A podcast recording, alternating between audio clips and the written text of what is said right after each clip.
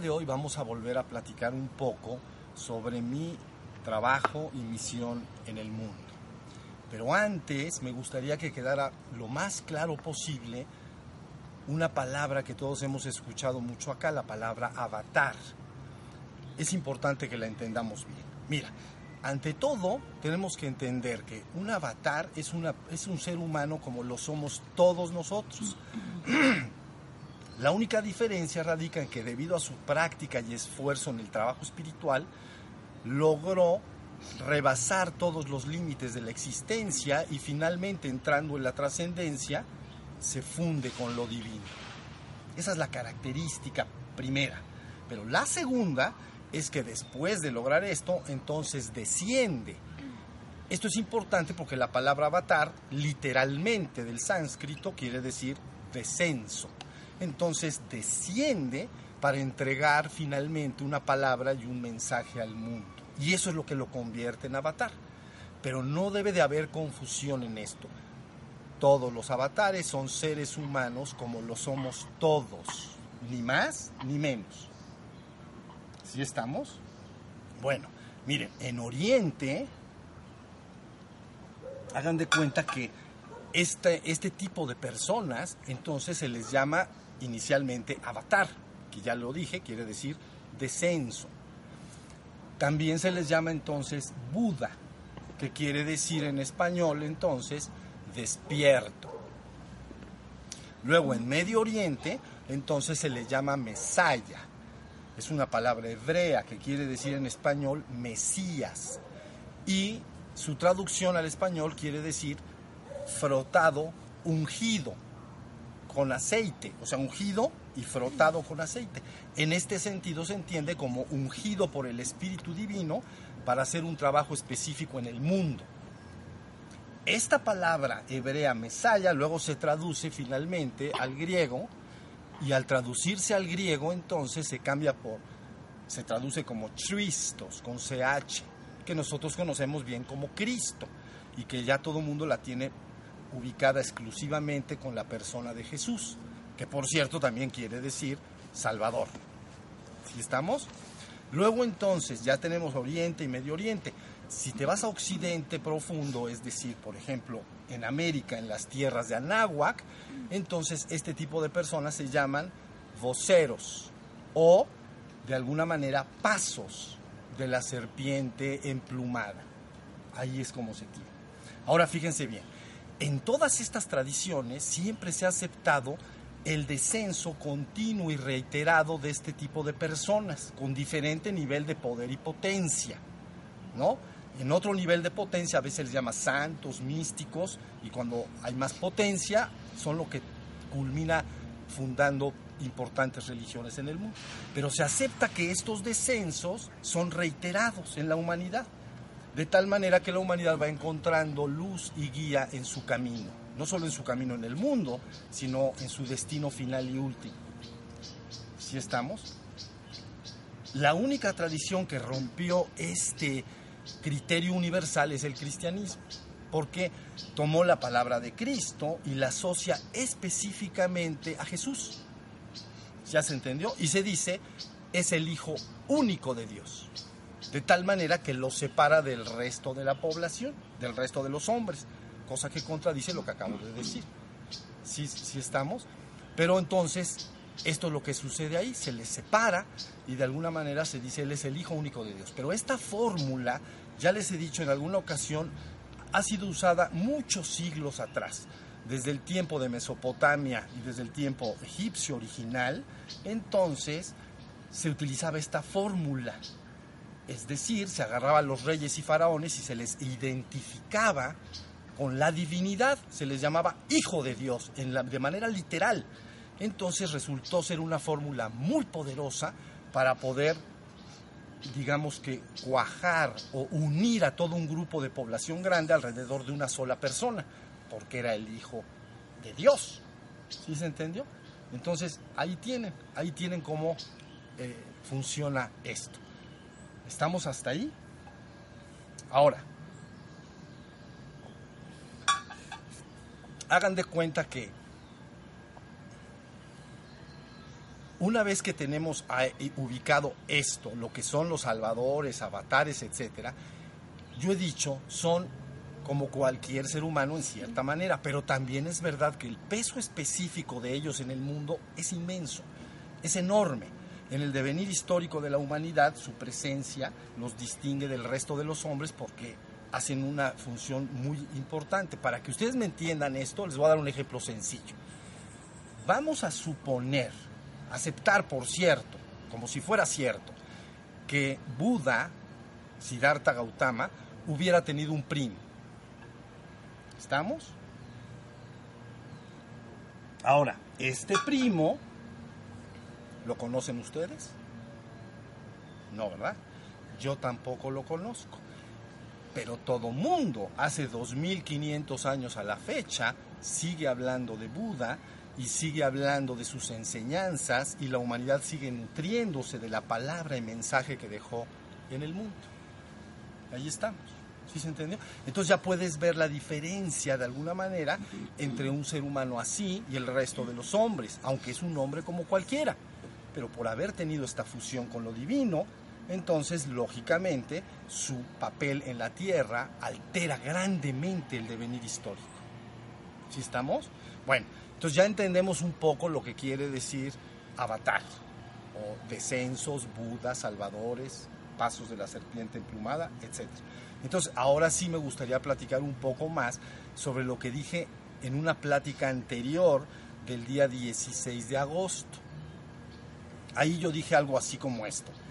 Debido al trabajo que he realizado en el mundo y debido a otras razones que se explicaron ahí, sería posible que muchas personas me identificaran con el paso o el quinto, el, vocero o quinto paso de la serpiente emplumada que viene a cerrar el ciclo, ¿no? De alguna manera, del quinto sol.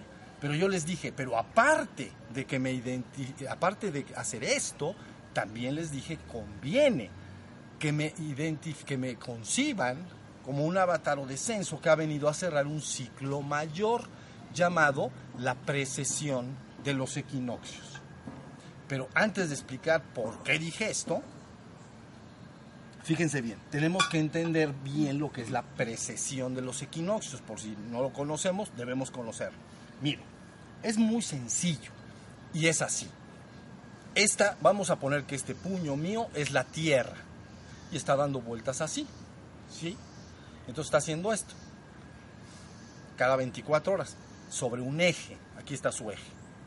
Ahí está, dando vueltas. Luego tenemos aquí el Sol. ¿Ya se entendió? Pero de hecho, el eje no está así, está un poco inclinado, 23 grados, pero eso no importa grandemente, pero está inclinado. Entonces está haciendo así. ¿Ya se entendió? Pero aparte de este movimiento, hay un movimiento de bamboleo parecido a los trompos. Cuando se les avienta, se les avienta los trompos y hacen... Es decir, vamos a hacerlo. Haz esto. ¿Ya se entendió? Eso es lo que está haciendo la Tierra. Pero resulta que este movimiento lo está haciendo en un proceso que dura 26 mil años, poco menos de 26 mil años, pero voy a hablar de 26 mil, poco menos de 26 mil años. Esto, este movimiento lo está haciendo así. ¿Ya se entendió? Eso se llama finalmente precesión de los equinoccios, pero ¿por qué se llama así? Porque resulta que ahora vamos a dejar la Tierra un momentito y vamos a hablar entonces de nuestra Vía Láctea, de nuestra galaxia, cientos de miles de estrellas ubicadas de una manera en espiral, parecido a un plato, a mi mano, a un plato. ¿Ok? Está así. Este sería el centro. ¿No? Si lo ves de arriba, lo verías como un plato. Pero si lo ves así, en el plano de la galaxia, ¿ve? ¿Ya lo vieron? Entonces aquí está el ecuador galáctico. Ya no lo veo así, lo estoy viendo así. Entonces ahora ya pueden entender que la Tierra está haciendo un movimiento así. ¿Ya vieron? Apuntando. ¿Sí se entendió? Entonces, sobre el Ecuador. Este proceso tarda 26 mil años. 26 mil años. ¿Sí se entendió? Y se llama precesión de los equinoccios porque pasa de un lado al otro, pasa para arriba, pasa para abajo. La punta, el apunte. ¿Sí se entendió? Ahí está. Ahora, ¿qué sería en este contexto el quinto sol de la tradición de Anáhuac? Es la última quinta parte, ya hablaré más adelante de esto, la última quinta parte de esos 26 mil años, 5.200, 5.125 años, sería esta última parte. ¿Se entendió? Y de repente se está cerrando el ciclo acá. ¿Sí? Ahora, en este instante, mientras estamos hablando, está sucediendo esto. Se está cerrando un día galáctico. Día galáctico es los 26 mil años. ¿Ya se entendió? Entonces, hace esto, es un día galáctico. Termina. Ya se acabó el día galáctico, así a veces le llaman. Creo que le dicen día, día platónico también. Y entonces luego se vuelve a abrir otro. ¿Sí? Ahora, en este momento está pasando esto. Estamos pasando a un nuevo día, se está cerrando el anterior. Bueno, entonces yo dije lo que dije, que podía ser concebido como el que cierra este ciclo de la precesión de las equinoccios por tres razones. Número uno, porque el trabajo que he venido a hacer y que estoy haciendo en el mundo no se ocupa exclusivamente de la espiritualidad de las tierras de Anáhuac, del quinto sol se ocupa de todos los avatares del pasado en todas partes del mundo. Segundo, tampoco está hecho, tampoco el trabajo que estoy haciendo está limitado al conocimiento espiritual verdadero de los últimos cinco mil y tantos años, sino que cualquier conocimiento espiritual verdadero anterior a ese ciclo está contemplado dentro de mi trabajo, conocido o aún por conocerse. ¿Sí? Entonces, ahí tenemos la segunda razón. Entonces, de esta manera ya sabemos por qué estoy ubicándome a mí de esta forma. Bueno, luego entonces, ya que se entiende esto, debo decirles también que cuando yo he hablado de he venido a cerrar esto, deben de entender que me estoy refiriendo realmente a la conciencia pura. La conciencia pura es la que está aprovechando un momento, la conciencia pura, haz de cuenta que está aprovechando un momento para hacer este cierre. Esta conciencia pura que yo soy y que ustedes son también junto conmigo, está completamente por atrás y por encima de todos los avatares del pasado y también de todos los ciclos de la existencia. Por eso dije, conviene que me, que me llamen así, conviene, nada más conviene. Para, ¿Por qué? Porque la tercera razón que no comenté es para que todos los que se pongan en contacto con este trabajo se ubiquen a sí mismos en que estamos hablando de un ciclo cósmico real, de un ciclo astronómico real. Esa fue la tercera razón que no comenté hace un momento. Entonces estamos hablando de un ciclo de un ciclo real.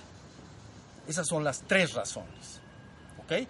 Pero luego yo les digo, como lo estaba comentando, la conciencia pura no puede ser limitada de ninguna manera y por ninguna forma. ¿Qué quiere decir esto? Que la conciencia pura que yo soy y que ustedes son también junto conmigo, siempre se encuentra por detrás y por encima de todos los avatares del pasado y de todos los ciclos de la existencia. Pero esa conciencia pura aparece cuando hace una intervención dentro de la existencia, entonces diríamos que se amolda a la existencia y aprovecha los ciclos de la existencia y trabaja dentro de ellos en tiempo y forma. Ahorita está aprovechando que se está cerrando el ciclo, el día galáctico se está, síganme en esto, se está cerrando el quinto sol, pero se está cerrando también entonces la precesión de los equinoccios.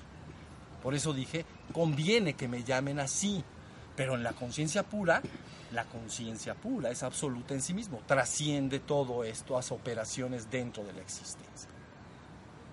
¿Sí estamos? Bueno, luego entonces, cuando yo he dicho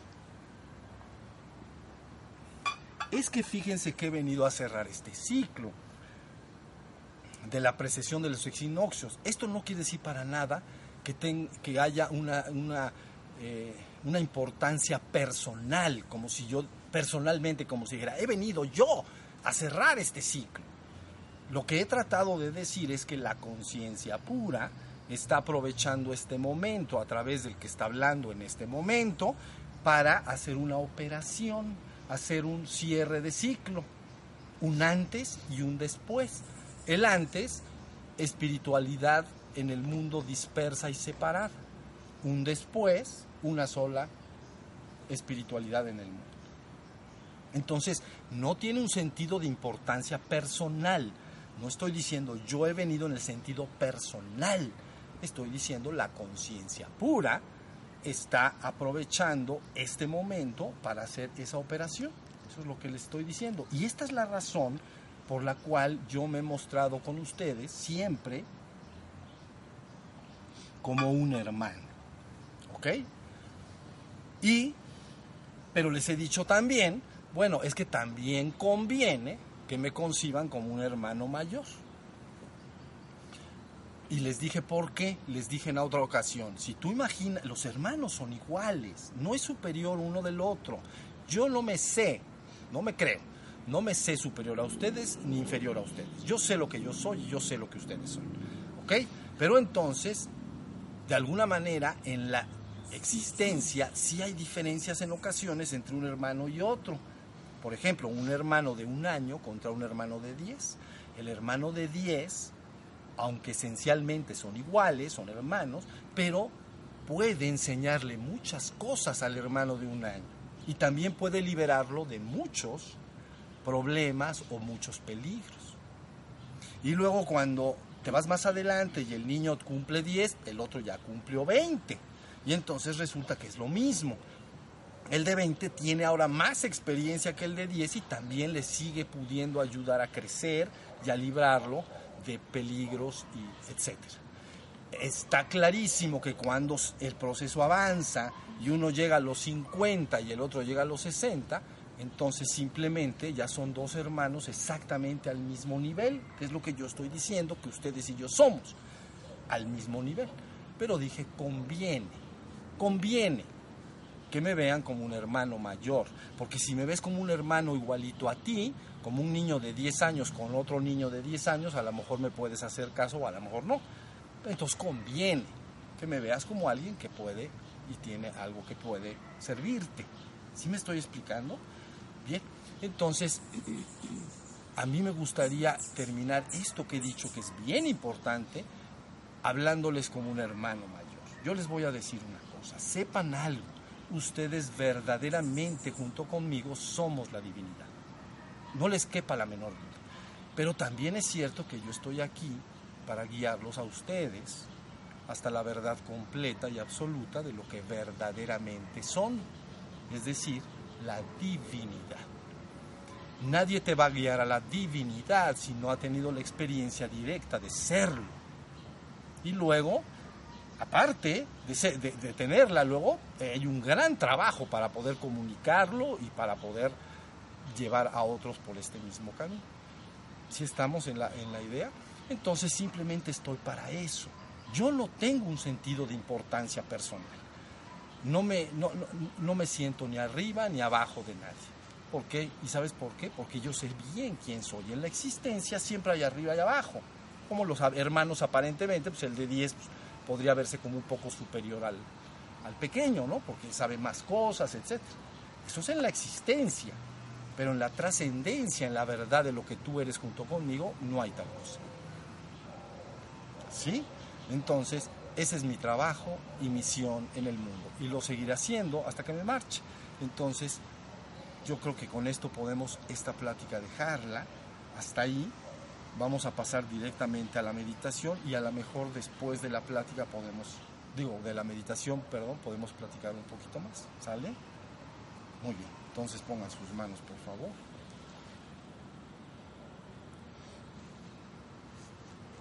Vidas mías.